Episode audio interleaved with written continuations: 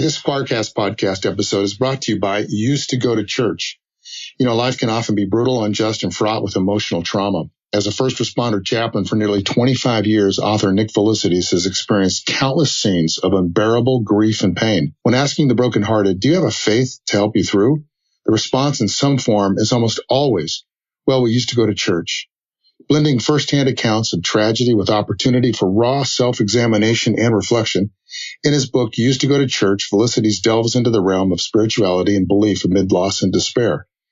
For the spiritual but not religious who want to pursue God outside the walls of organized religion, Used to Go to Church is an invitation to rethink faith and open up to a life centered on grace, mercy, and love. Now, whether you are religious, non-religious, Christian, or agnostic, churchgoer, or church leaver, the person who is starting with page one of used to go to church will not be the same person who finishes the last sentence. Available on Amazon in all formats. Visit Nick's blog at used to go to church.com. Western Christianity has spent the last 2,000 years telling everyone they're separated from God. This is not church with John and Nat Turney. Welcome back to the podcast. I'm Nat. With me, as always, is my brother John, the now clean cut version, the corporate version of John. Say, uh, I just cut off my beard, John. I just cut off my beard, John. You traitor. I can't even believe it. I'm so I'm so upset with you right now. But you know, I, I, I understand. You got to get ahead, man. But anyway, all of that to say that you are back with us, the the podcast that we call "This Is Not Church," because if it was church, uh, you'd have left by now, and uh, you'd be right. so we are honored today, man. This is a new thing for us, John. Yeah, it really had, is. Um, yeah. I mean, I love the fact that we're getting to talk to um, different, uh, all different kinds of people. Um, and we have not yet had film producers or writers on the show, and that's what we have today. So we've had lots of writers and um, all kinds of other, uh, actually a lot, a lot, a lot, a lot of authors. But as far as uh, films go, this is a new one for us. So man, I'm super excited. Uh, we have two people involved with the film Between Mercy and Me. And I'll introduce them to you real quick. We'll read a quick bio and then we're just going to run with the conversation, see how it goes. So with us is uh, Craig Lamar Brown. Uh, he's a multi-talented film producer, writer, and director hailing from Detroit. He's the founder of Brown Brown Films, a production company dedicated to creating inspirational and artistically captivating stories. Craig's passion for storytelling began to take shape in his high school years. Then his versatility was showcased in David Leo Schultz's Ragamuffin trilogy, God's Fool, uh, where he produced and played the leading role. Today, Craig crafts from behind the camera, making his directorial debut film Between Mercy and Me, an award-winning film. Craig currently resides in Cincinnati with his wife Caitlin and their five daughters, where they enjoy the outdoors, building community, and creating. And you get a twofer. We get another awesome guest, Andrea Summer. Uh, she's a Cincinnati based singer songwriter, music producer, and actress. She is a passionate creative collaborator and mother of three. Beyond her personal music releases, she has co created and performed in powerful live experiences such as The Awaited Show in, in 2007 to 2019. In 2021, she co wrote and starred in the film Between Mercy and Me. She also wrote and co-produced the original award-winning soundtracks and score. Between Mercy and Me is her first feature-length project. And with that stumbling through all of that, I will say, welcome to the podcast, you guys. We're glad you're well here. Well done. Well done. Well done. Well, you know, well, if you, if you if you had a need of a narrator in your uh, in your next project, uh, hey. I, I, do all kinds of impersonations, ranging from Matthew McConaughey to um, uh, well Matthew McConaughey. That's pretty much where it ends. So, so dynamic, so dynamic. I, right. have a range, as they say, in, in, as we say in the business. We'll have a range. So. and we're glad you guys are here. Um, whoever wants to start, if you just kind of maybe walk us through the project and uh, tell us a little bit about. I'm, I'm, sure I didn't capture or come close to capturing everything in that quick bio, but tell us a little bit about about yourselves. Man, geez, John, I'm just I'm out of my mind. Eh, it's the it's the cat behind me. He's freaking me out. yeah, yeah, um, yeah. The the reason we're here today is to talk about race. yeah, yeah. Um, so we, so obviously we made a movie uh, called Between Mercy and Me, and uh, it's a story about two musicians. Um, it's told from the perspective of the uh, the male lead, uh, Hugo. Um, black male uh, is in the inner city and really wants uh, better for his community in the midst of gentrification and just kind of feeling loss of like you know his calling and where is where is God type of moment. And then he meets a girl um, and uh, the, the, the movie um, was made to uh, one to help help uh, foster healthy conversations around race, uh, specifically in the church. Uh, it's something that, I mean, I, am not sure where you guys were uh, in the midst of 2020 racial riots, lockdown, COVID. Um, like social media was just like a, a hotbed for a lot of angry people. And I thought the best way to contribute uh, positively to conversations around race was through um, a story about uh, two musicians um, who have their own uh, trials and from, from the perspective of a, black male and coupled with a lot of beautiful music um, race you know talking about race uh, and you know uh, unification is a very, very difficult topic, especially if you're going to entertain people with it. Right. Um, so uh, I, I, wanted to make sure I did this with uh, a lot of creativity and a lot of music um, because, I mean, I, I think we're all creating God's image, and those are ways we can experience uh, God and connect with one another. So I knew music had to be something that helped carry this conversation. So yeah, that's, that's kind of sort of what uh, brings us here today. Uh, yeah, to talk with you guys. Yeah, I love it. Andrea, what do you have?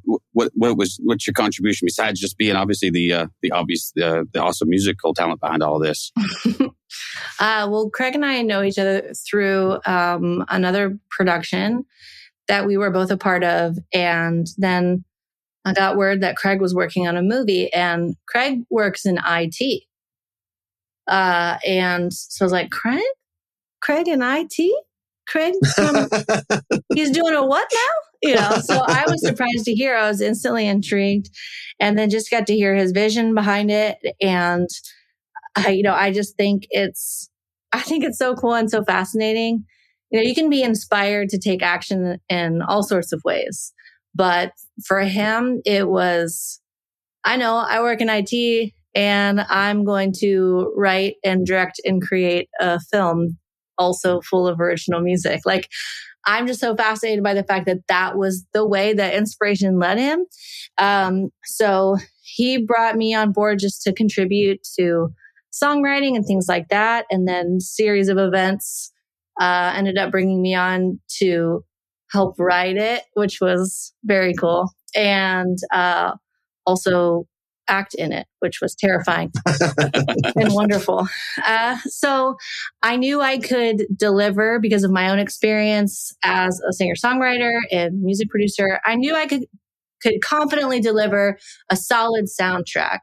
But I was so curious and interested in learning more about and contributing to and collaborating with uh, the actual script and just the creation of a film altogether. And acting as well. I was like, dude, I just put me in, coach. like, I just want to contribute to whatever you'll let me contribute to.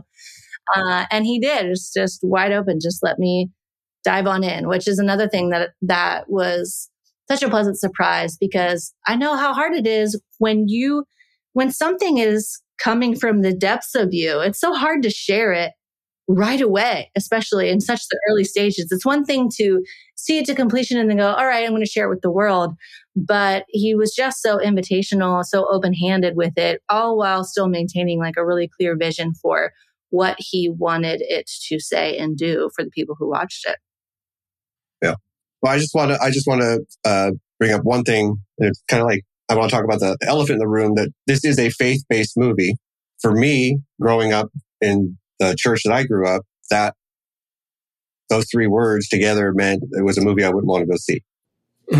right? Yeah. Yeah. yeah. Uh, oh, I'm gonna go. Uh, yeah, I'm gonna go see yeah. another. I, do we have to go see another Kirk Cameron movie? Is that what we're doing right now? right. Right. Um, so I like to. I, I, like to start by saying you guys do it different. I, I don't feel like in any in any time faith is being shoved down anybody's throat. I mean, obviously, this is you know it's based around singing in a church, right? But that's not the story. And that's what I think is what, what makes it different is yes, these are people of faith, but there's a bigger story that's being told here. And obviously we're, we're trying to skirt around, right? We don't want to give away too much we want people to go see the movie. But uh, then I, I, was talking with Nat before you guys popped on, and I don't know if you guys have seen the movie, but it kept reminding me of the, the movie once. I don't know if you've seen the movie once. It's that's what I felt like as we as I was watching this is like this this you get to watch this romance blossom through music and this connection. And just like that movie, there is a moment where things kind of go sideways, right? For a little bit. And that's what I liked about this is like, um, it's not all hunky dory through the whole thing, right? You know, you see this and then things kind of go sideways. And that's what I really liked about it. Was that, was, was that movie at all an inspiration to either one of you? As, as oh, yeah, you were working on this, did you see Andrew's reaction. Did you see my excitement? yeah.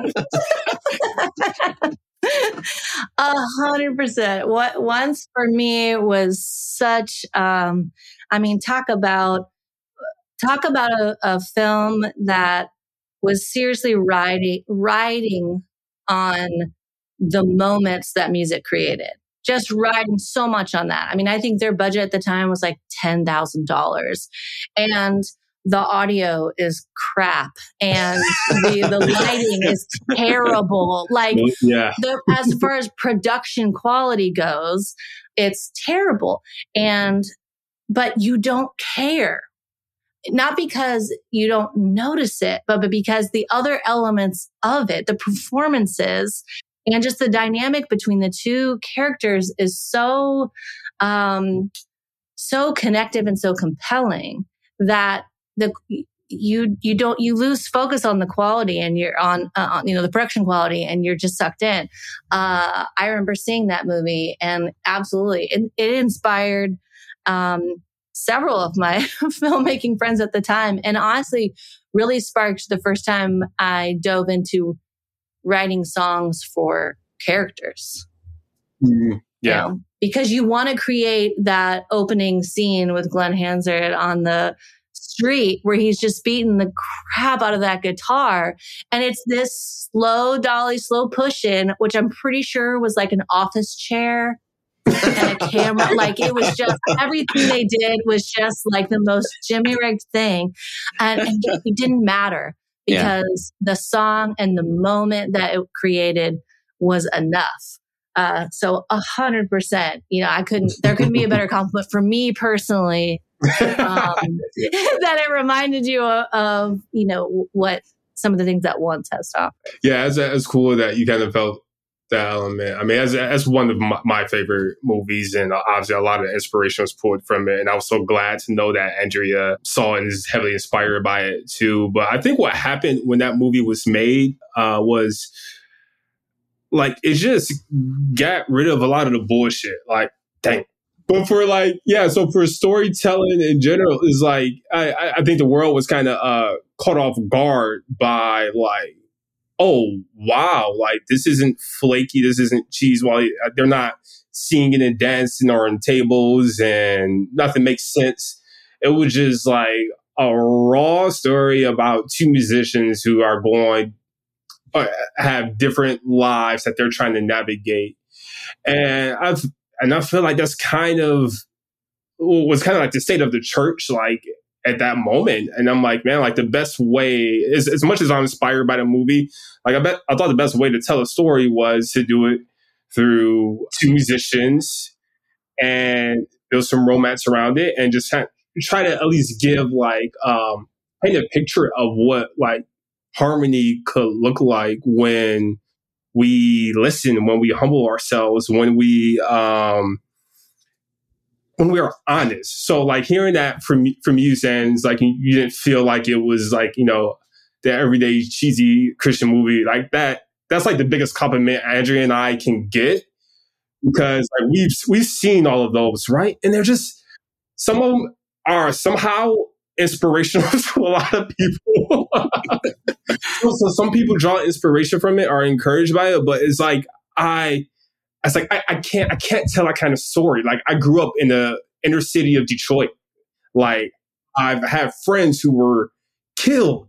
I've I've lost cousins to gun violence and like so like my story would not mimic like uh, a Christian Kirk Cameron movie, even though like they do a lot of good for a lot of people, it just like that wouldn't be what I could bring forth. And if I try to do that, it would suck because it's not honest. So we really wanted to create something that was one, like visually appealing, um, but um, like we we wanted the story to connect and be raw and honest, and with uh, a lot of, of course, uh, wonderful music with it too.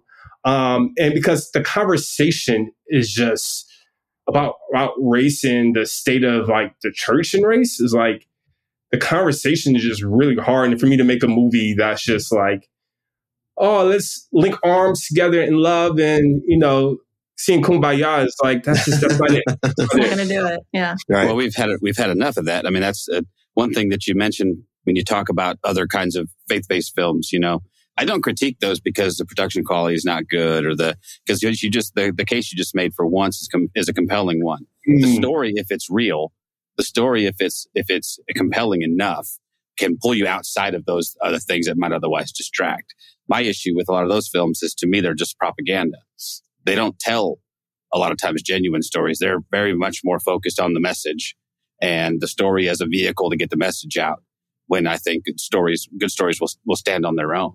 So I don't know. That that's that's what John has mentioned since I have admittedly not seen the film. So well, and and the other issue with it is if you're if you're not white white cisgender straight male, those films don't make much sense to you because that's who they're that's who they're preaching to. That's who they're that's, That's who they're true. that's the propaganda is being pushed towards those people to make them feel better about who they are. And everybody else uh, is kind of left on the side going, well, what about me? What about my story? My story doesn't fit in there.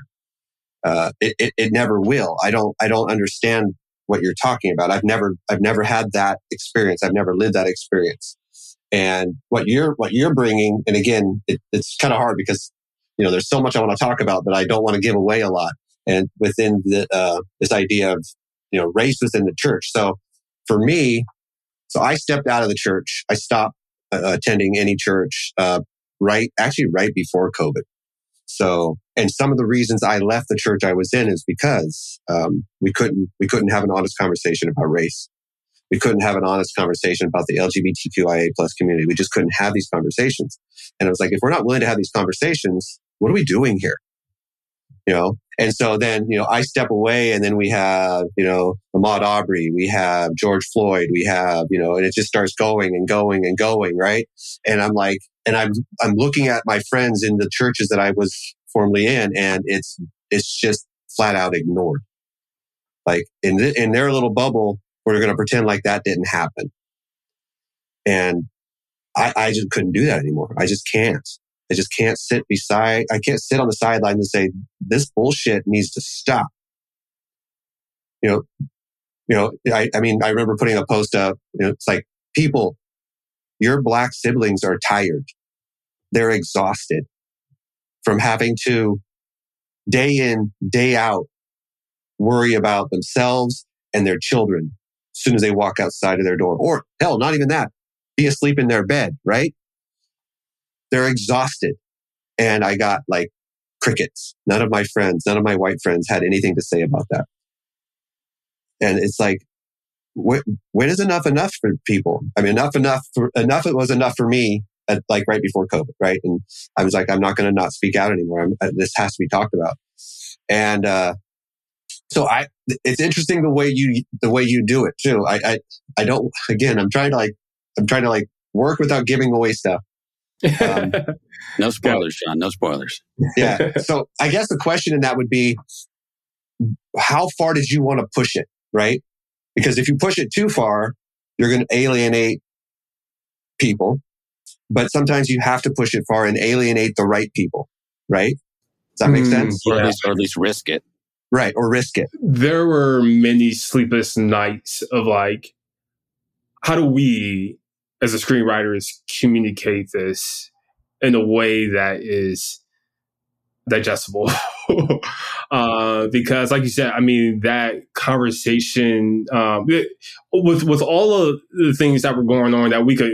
We saw videos of what happened to uh, George Floyd and um, Ahmaud Arbery, and there were still people in the church that said, "Well, like I and and and I, you know, of course, angered a lot of black people, and it was heartbreaking, and, and to hear my brothers and sisters in Christ just say, "Well, like that that's not the answer. So in my uh I could I feel like I had two tones for the film.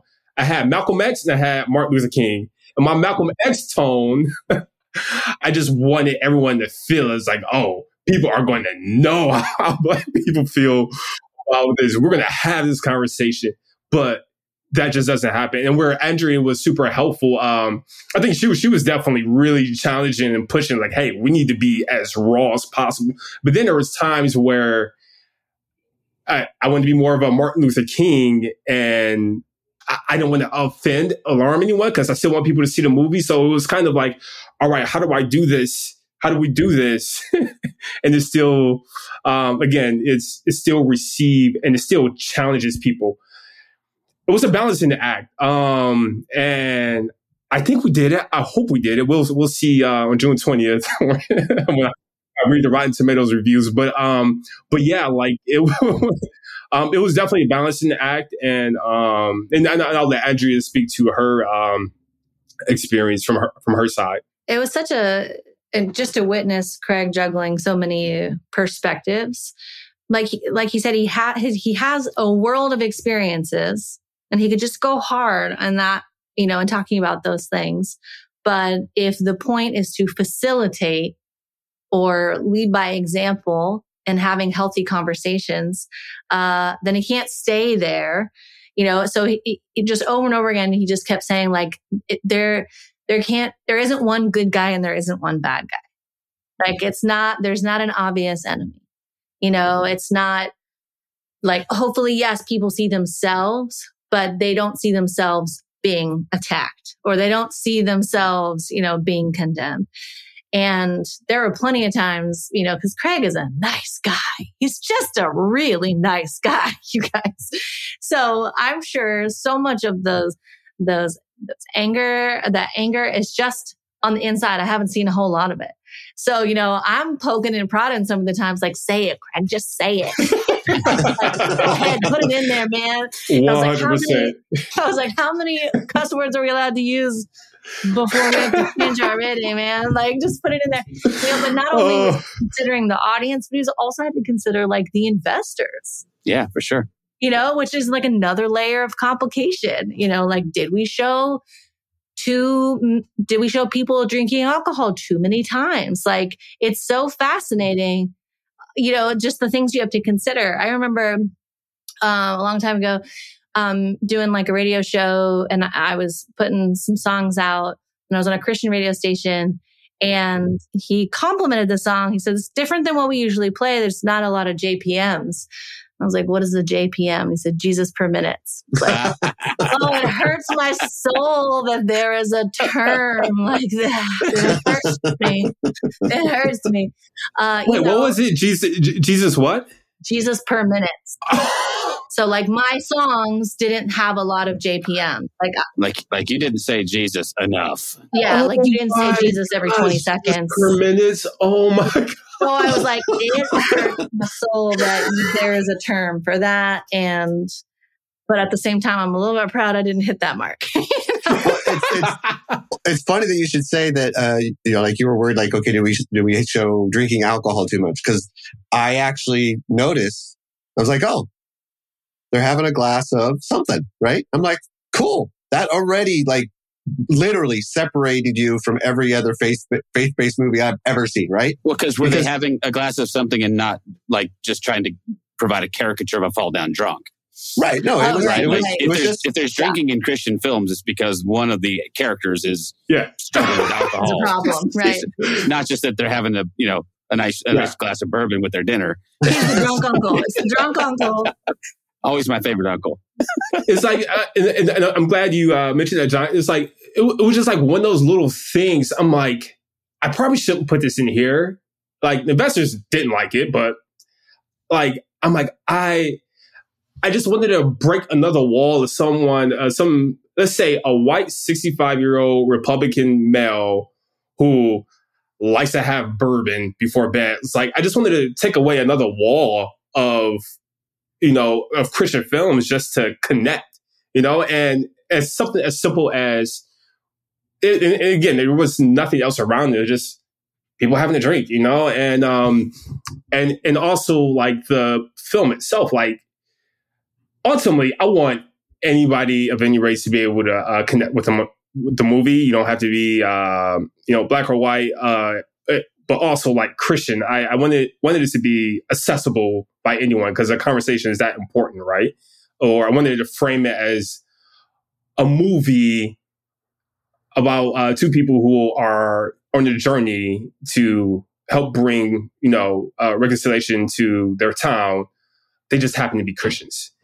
That was my hope. But yeah, it's just like even like, and, and and again, we I was very aware of it that like I I watched a lot of Christian films just to kind of get an idea of like what can I get away with, what works. Uh, are we are we also hitting the marks of you know where Christians will want to come see this movie? Is it a turnoff? You know, so and yeah, it's that was a balancing act too.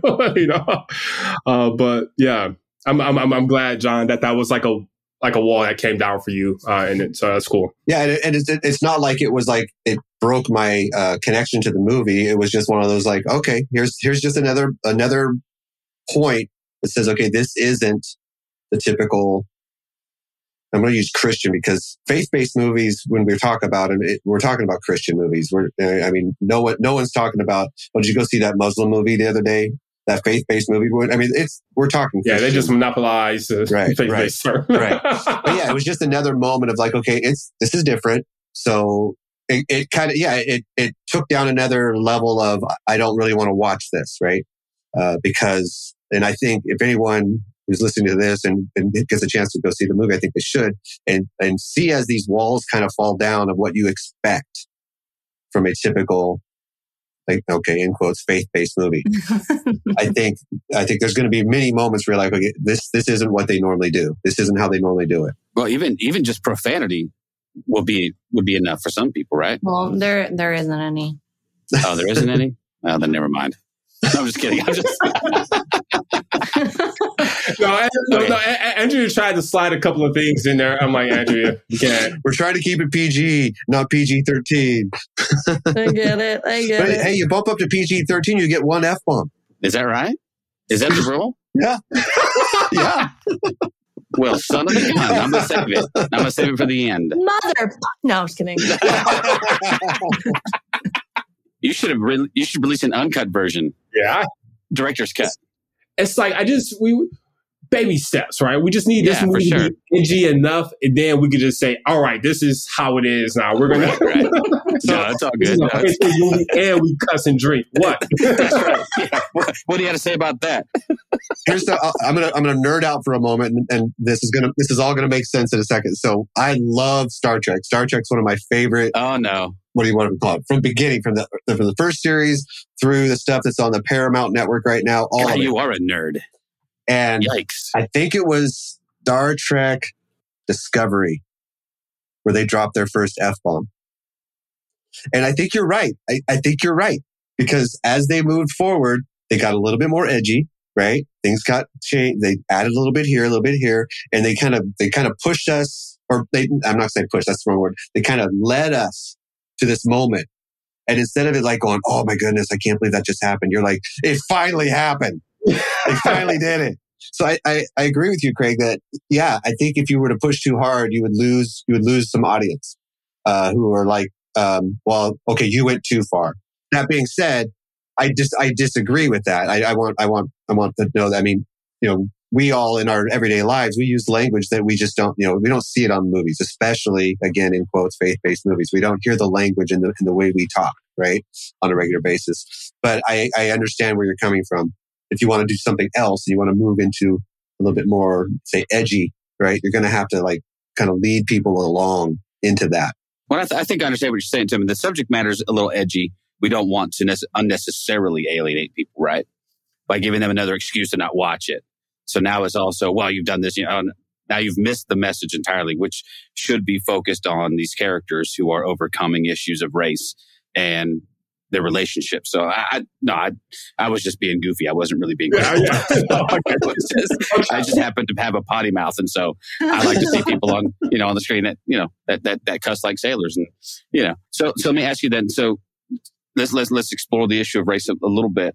In my experience in the church, and I've been in the church all my life, and up until recently, race has been it's weird, man. Like it's a we have a tortured relationship in the church with this subject because it, it, you either have a really Pollyanna view of it, which is we don't see color, like we're all colorblind because Jesus loves us, right? Or you don't want to talk about it at all. And then, like John said, the the reactions to things that are just in your face and should be undeniable are still met with equivocation or or min- or people minimize the experience of people just because they don't have that experience. They go, well, it doesn't happen in my neighborhood, so therefore it doesn't happen. Is that kind of your experience as well? Yeah, I, I mean, yeah.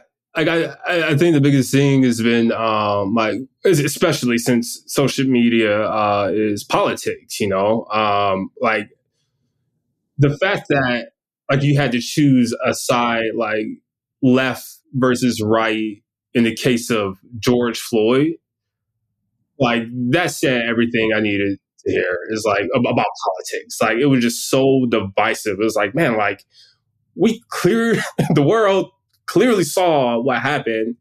And the countless other cases where it's like, guys, like we we know we ha- we have all the facts.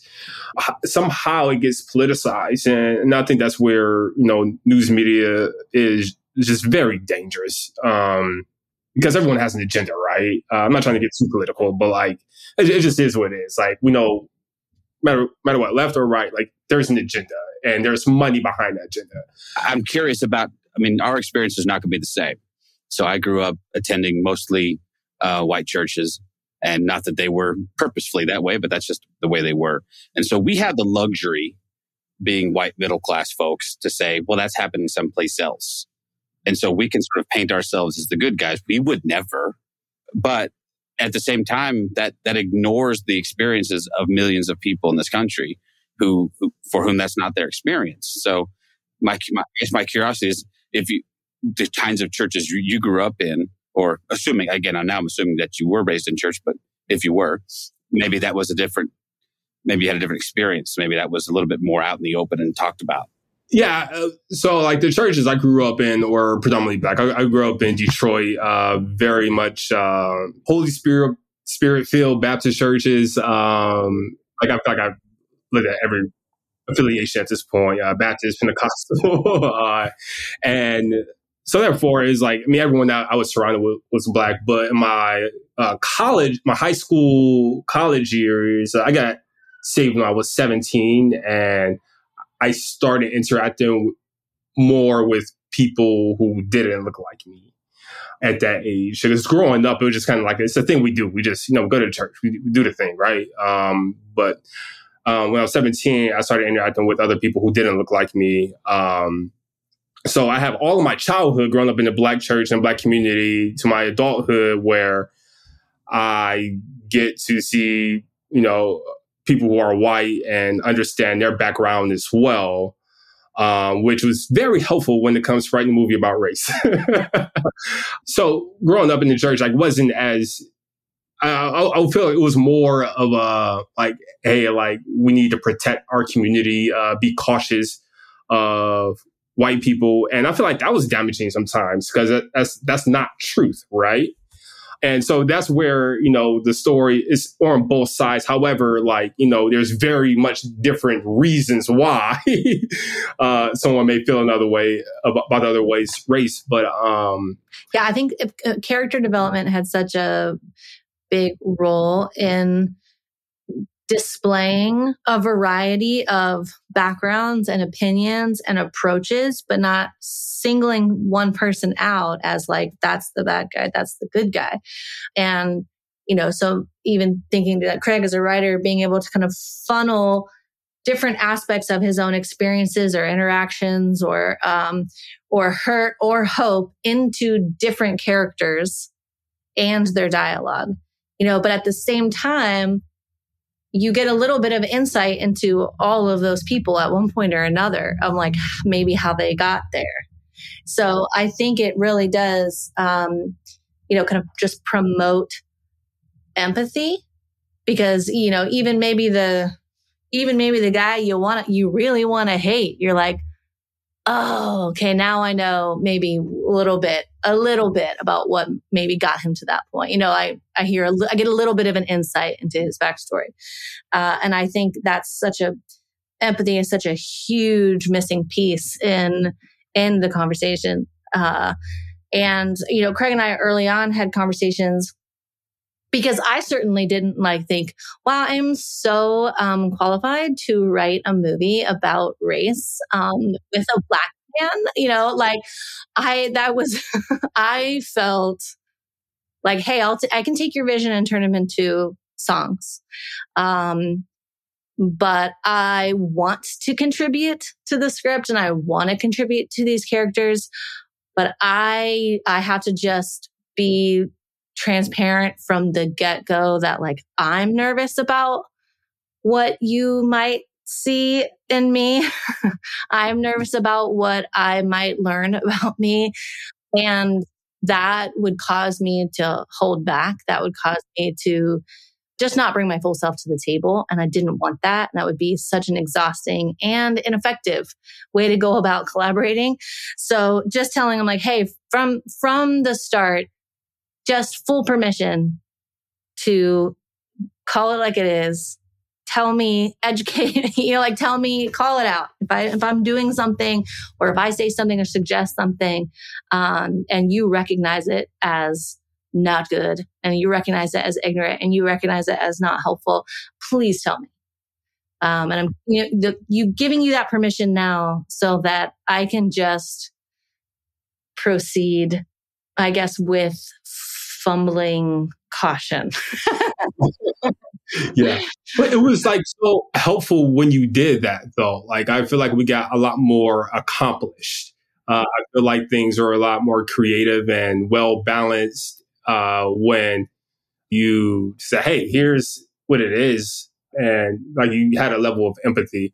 And I feel like that was just all. I mean, that was just the goal of the film, like to help white people empathize and to help black people uh, understand that not all white people are evil, that not all uh, white people are racist. Um, and that, that was just kind of the goal. And it's very simple, but it's so hard, you know, to get, you know, I mean, there there's years and years of history that, uh, you know, we are still unraveling. And you know i i was talking with someone recently like i my grandmother uh grew up in mississippi and like the story she told me like you know growing up in mississippi is like i can't i think i get it bad every now and then when i'm followed in the store it's like grandma like like how like how did you go through this and still like love people well and yeah, so there's like so much history that I mean, it, what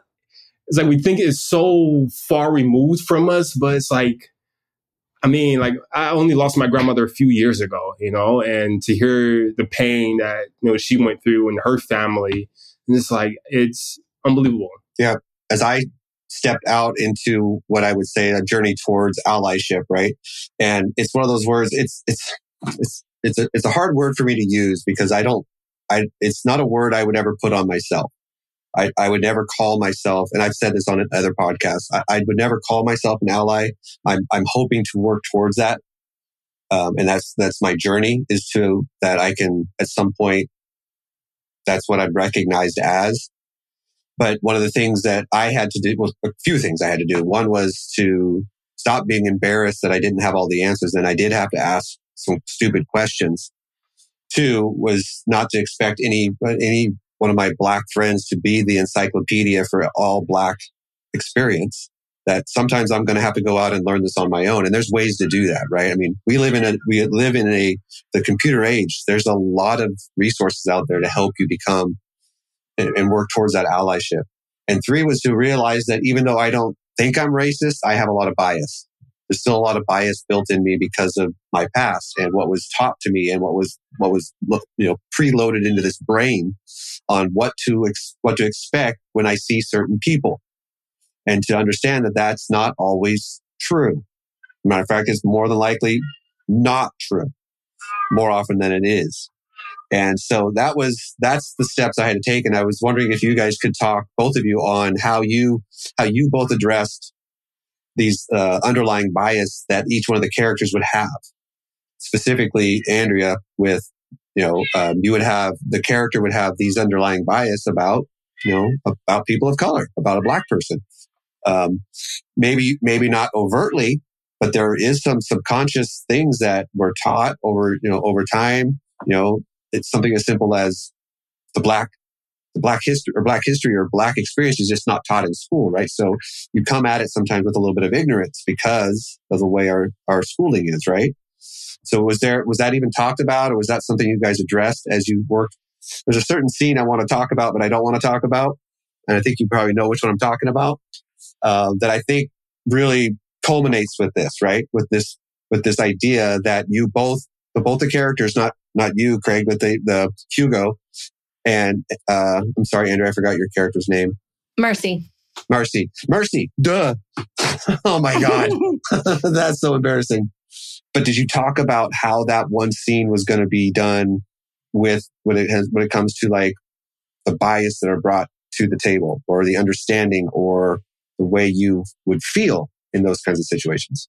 Does that make sense without me going like too deep into it? Yeah, I think so.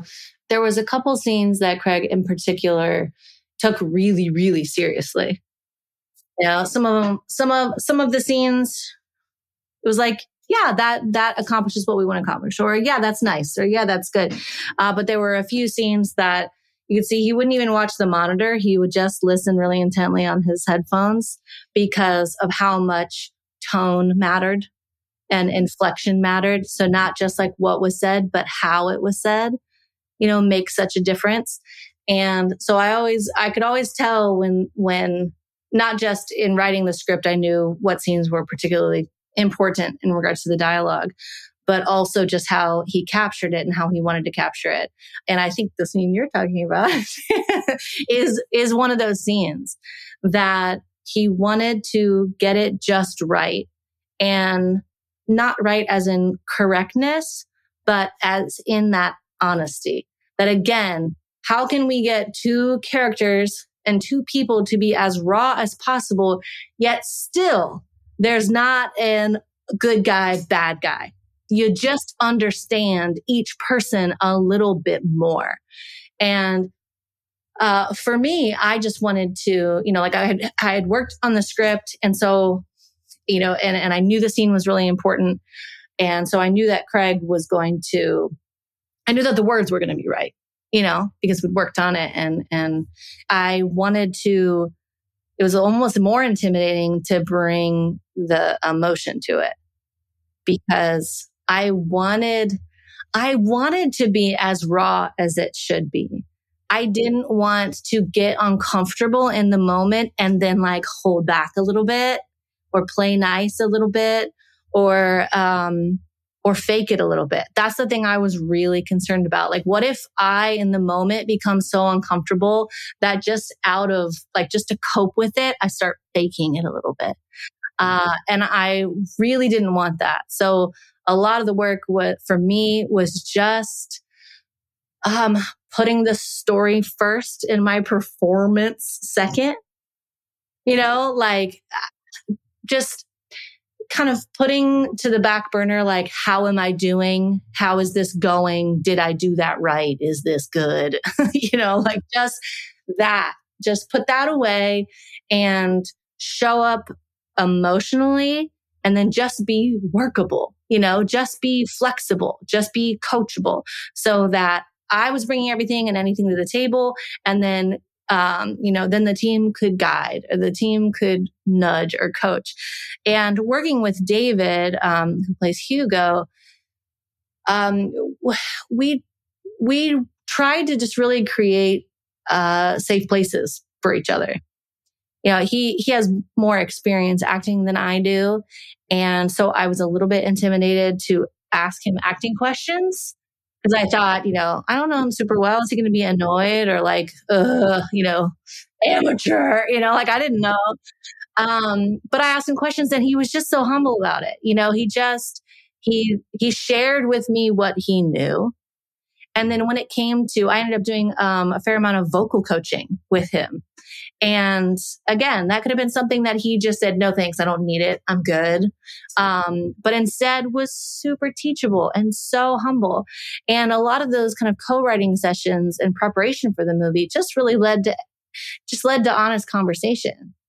Uh, with each other. And that was part of the process of creating safety for each other. And some of those conversations that we had, you know, those nights made it into the script because they were such an impactful moment for either him or me. So creating a safe space for each other on screen and off screen, I think was, was essential for allowing the other person to, to be raw and be real without being combative ever. No, I love that, and I, and I love the idea that that that you you you've brought up a couple times now that that we're not trying to create you know, this dichotomy of good guy, bad guy, you know, because I think that, I think that gets less than helpful when we start thinking about very complex issues. And then it's easy to, to, it's easy to kind of retreat behind these lines of like, well, obviously you're wrong and we're, they're right. And this person's, so, and I, and I, and I find a lot of times in, in, in, in books and in films, the books and films that I find the most interesting are the ones where those lines are very blurred.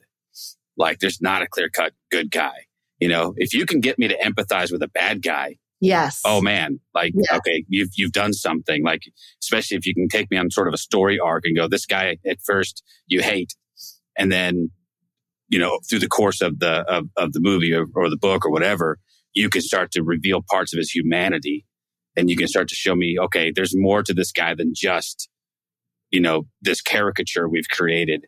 To me, that's emblematic of what we should be doing in our day to day lives anyway help us get out of that rut of, you know, one side's right, one side's wrong. This guy's good. This, guy, yeah. I just, so I think I applaud you for that, for going into that mindset. I think that's awesome. And my character, I'd say, is more, um, she's more naive than me, but she's not more ignorant than me.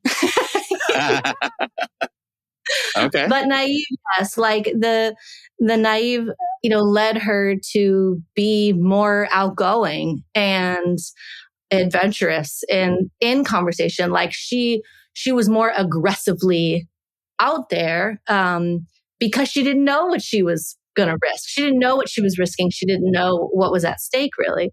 Uh, and that was kind of the other piece is the ways that I might hold back because I'm like, oh, that might, I might be saying that wrong, or oh, that might hurt someone's feelings, or oh, I feel ashamed that I don't really know the answer to that. You know, those things would, would hang me up a little bit. But my character was just like, I don't know what I don't know. Let's be friends. You know? what could go wrong? go wrong.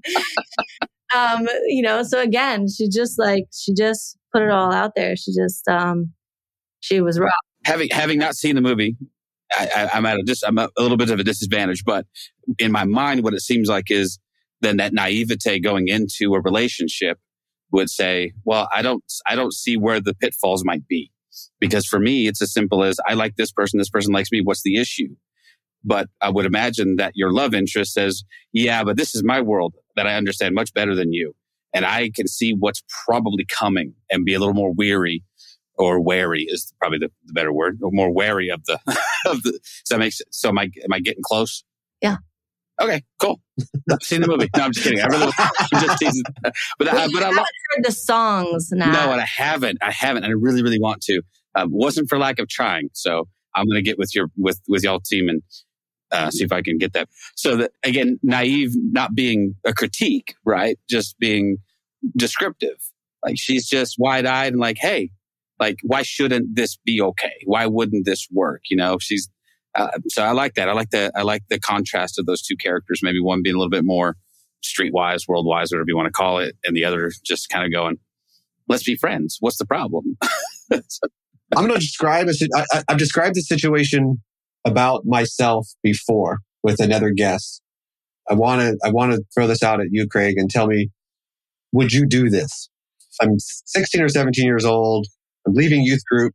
Our youth leader asked me to go to the store and get some stuff to make something. I don't know, pizza, something.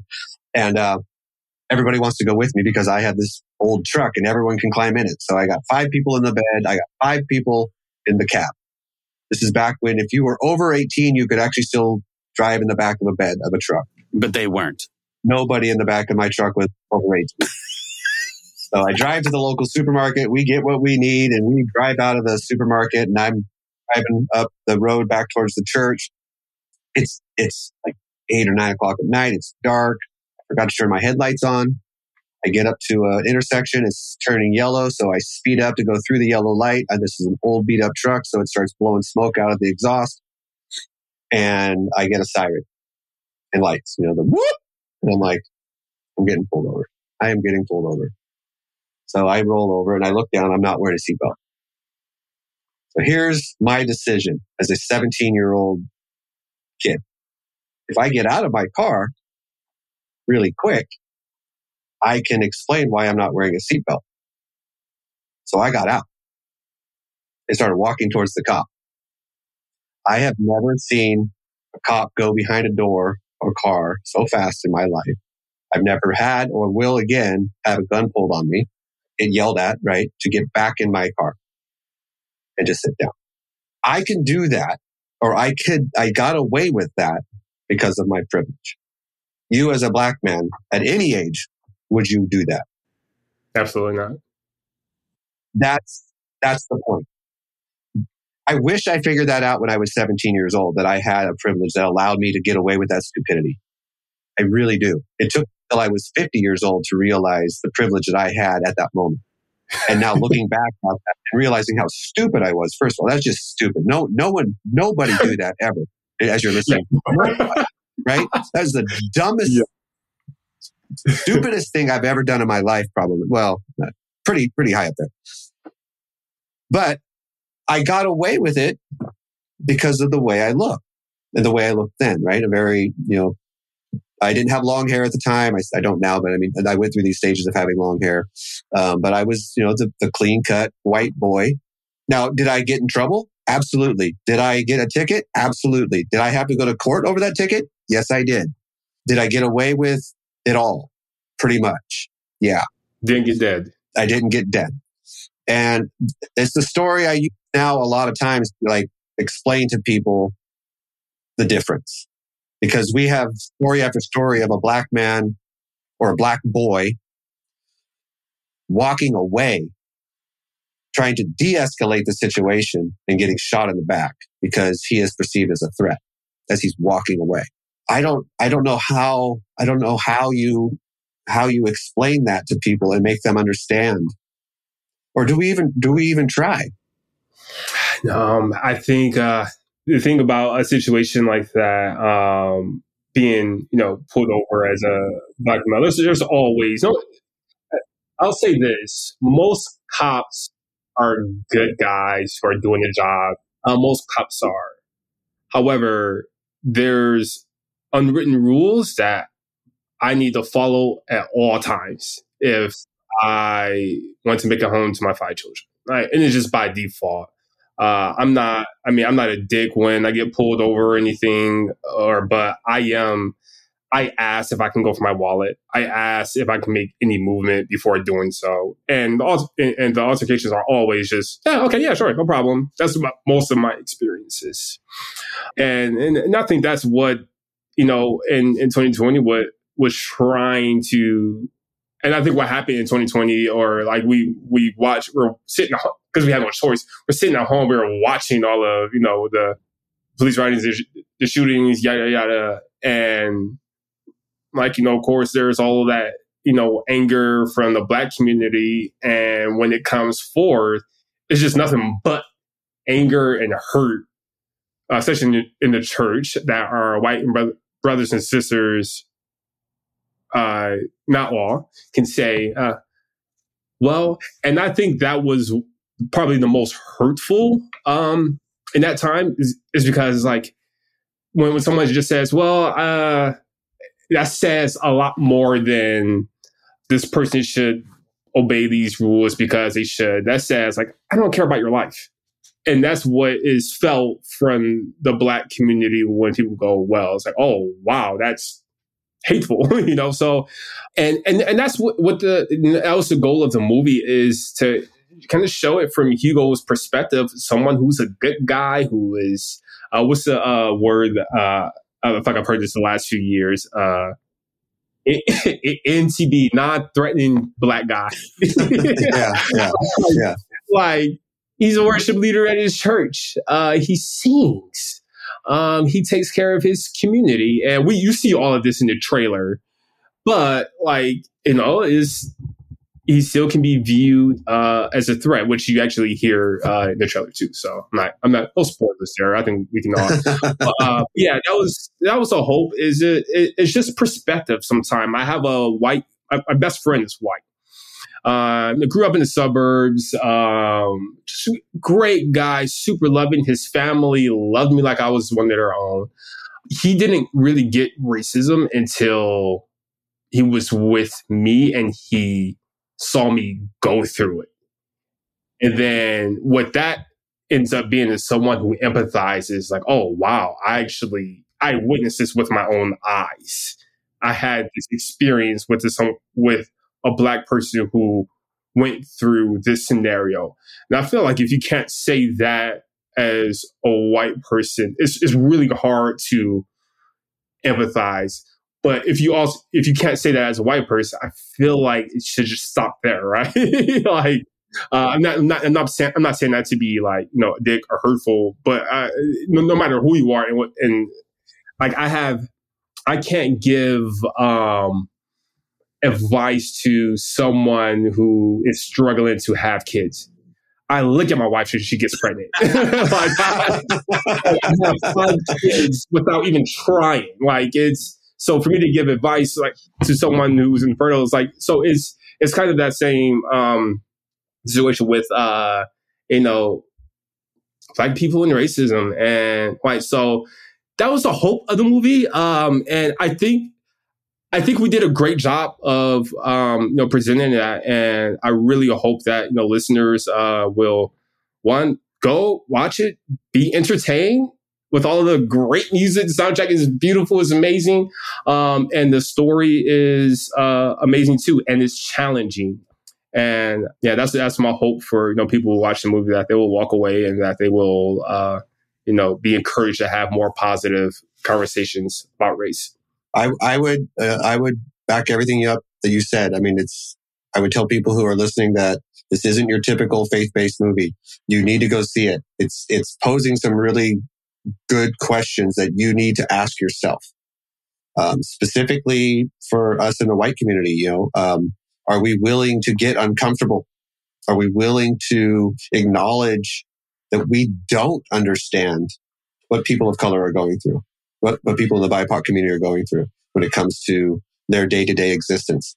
And yeah, to be okay with saying, you know what, I'm, I'm, I'm a little ignorant here and I, and I need, I need to, I need to learn more. And I think you guys do that in a very meaningful way. I think it's done very, like you said, with the music, it's beautiful. Uh, the music, the soundtrack is great. I loved it. I, all of it. So I, I think you accomplished what you were, what you're, what you're trying to get. And I applaud that. And I hope everyone goes and sees it. I really do. Absolutely. Yeah. So will this get a uh, fairly wide release or are we, is it going to be opening in some select theaters as indie films sometimes sometimes do? Or? It's it's in 650 theaters across the okay. nation. Um, so oh, awesome. most likely, if you go to the website and you live, especially if you live in the metropolitan area, you'll be you'll find a theater near you. Awesome. Um, okay. Is something we're really excited about. Um, uh, we, we, we wait. I think it's been how, how long now, Andrea, since we stopped filming? Two years? Stopped filming. Um, let's see, September 2021. Yeah, so it's yeah, it's, it's, it's been a while since uh, you know we we we we've been sitting on it, but yeah, uh, I yeah, if you go to between, I'll plug here. Is that okay? Please do plug away, man. yeah. Between mercyandme.com is a website there you can find uh, tickets it could be directed to tickets and uh, just search your location and you can also uh, be up to date on uh, releases from the soundtrack, uh, which again is amazing. Uh, definitely, uh, I can say that because I didn't write any music. Andrea did, so I can I can shout out from the house. My music is so amazing. Oh, uh, Right. well done. Well done.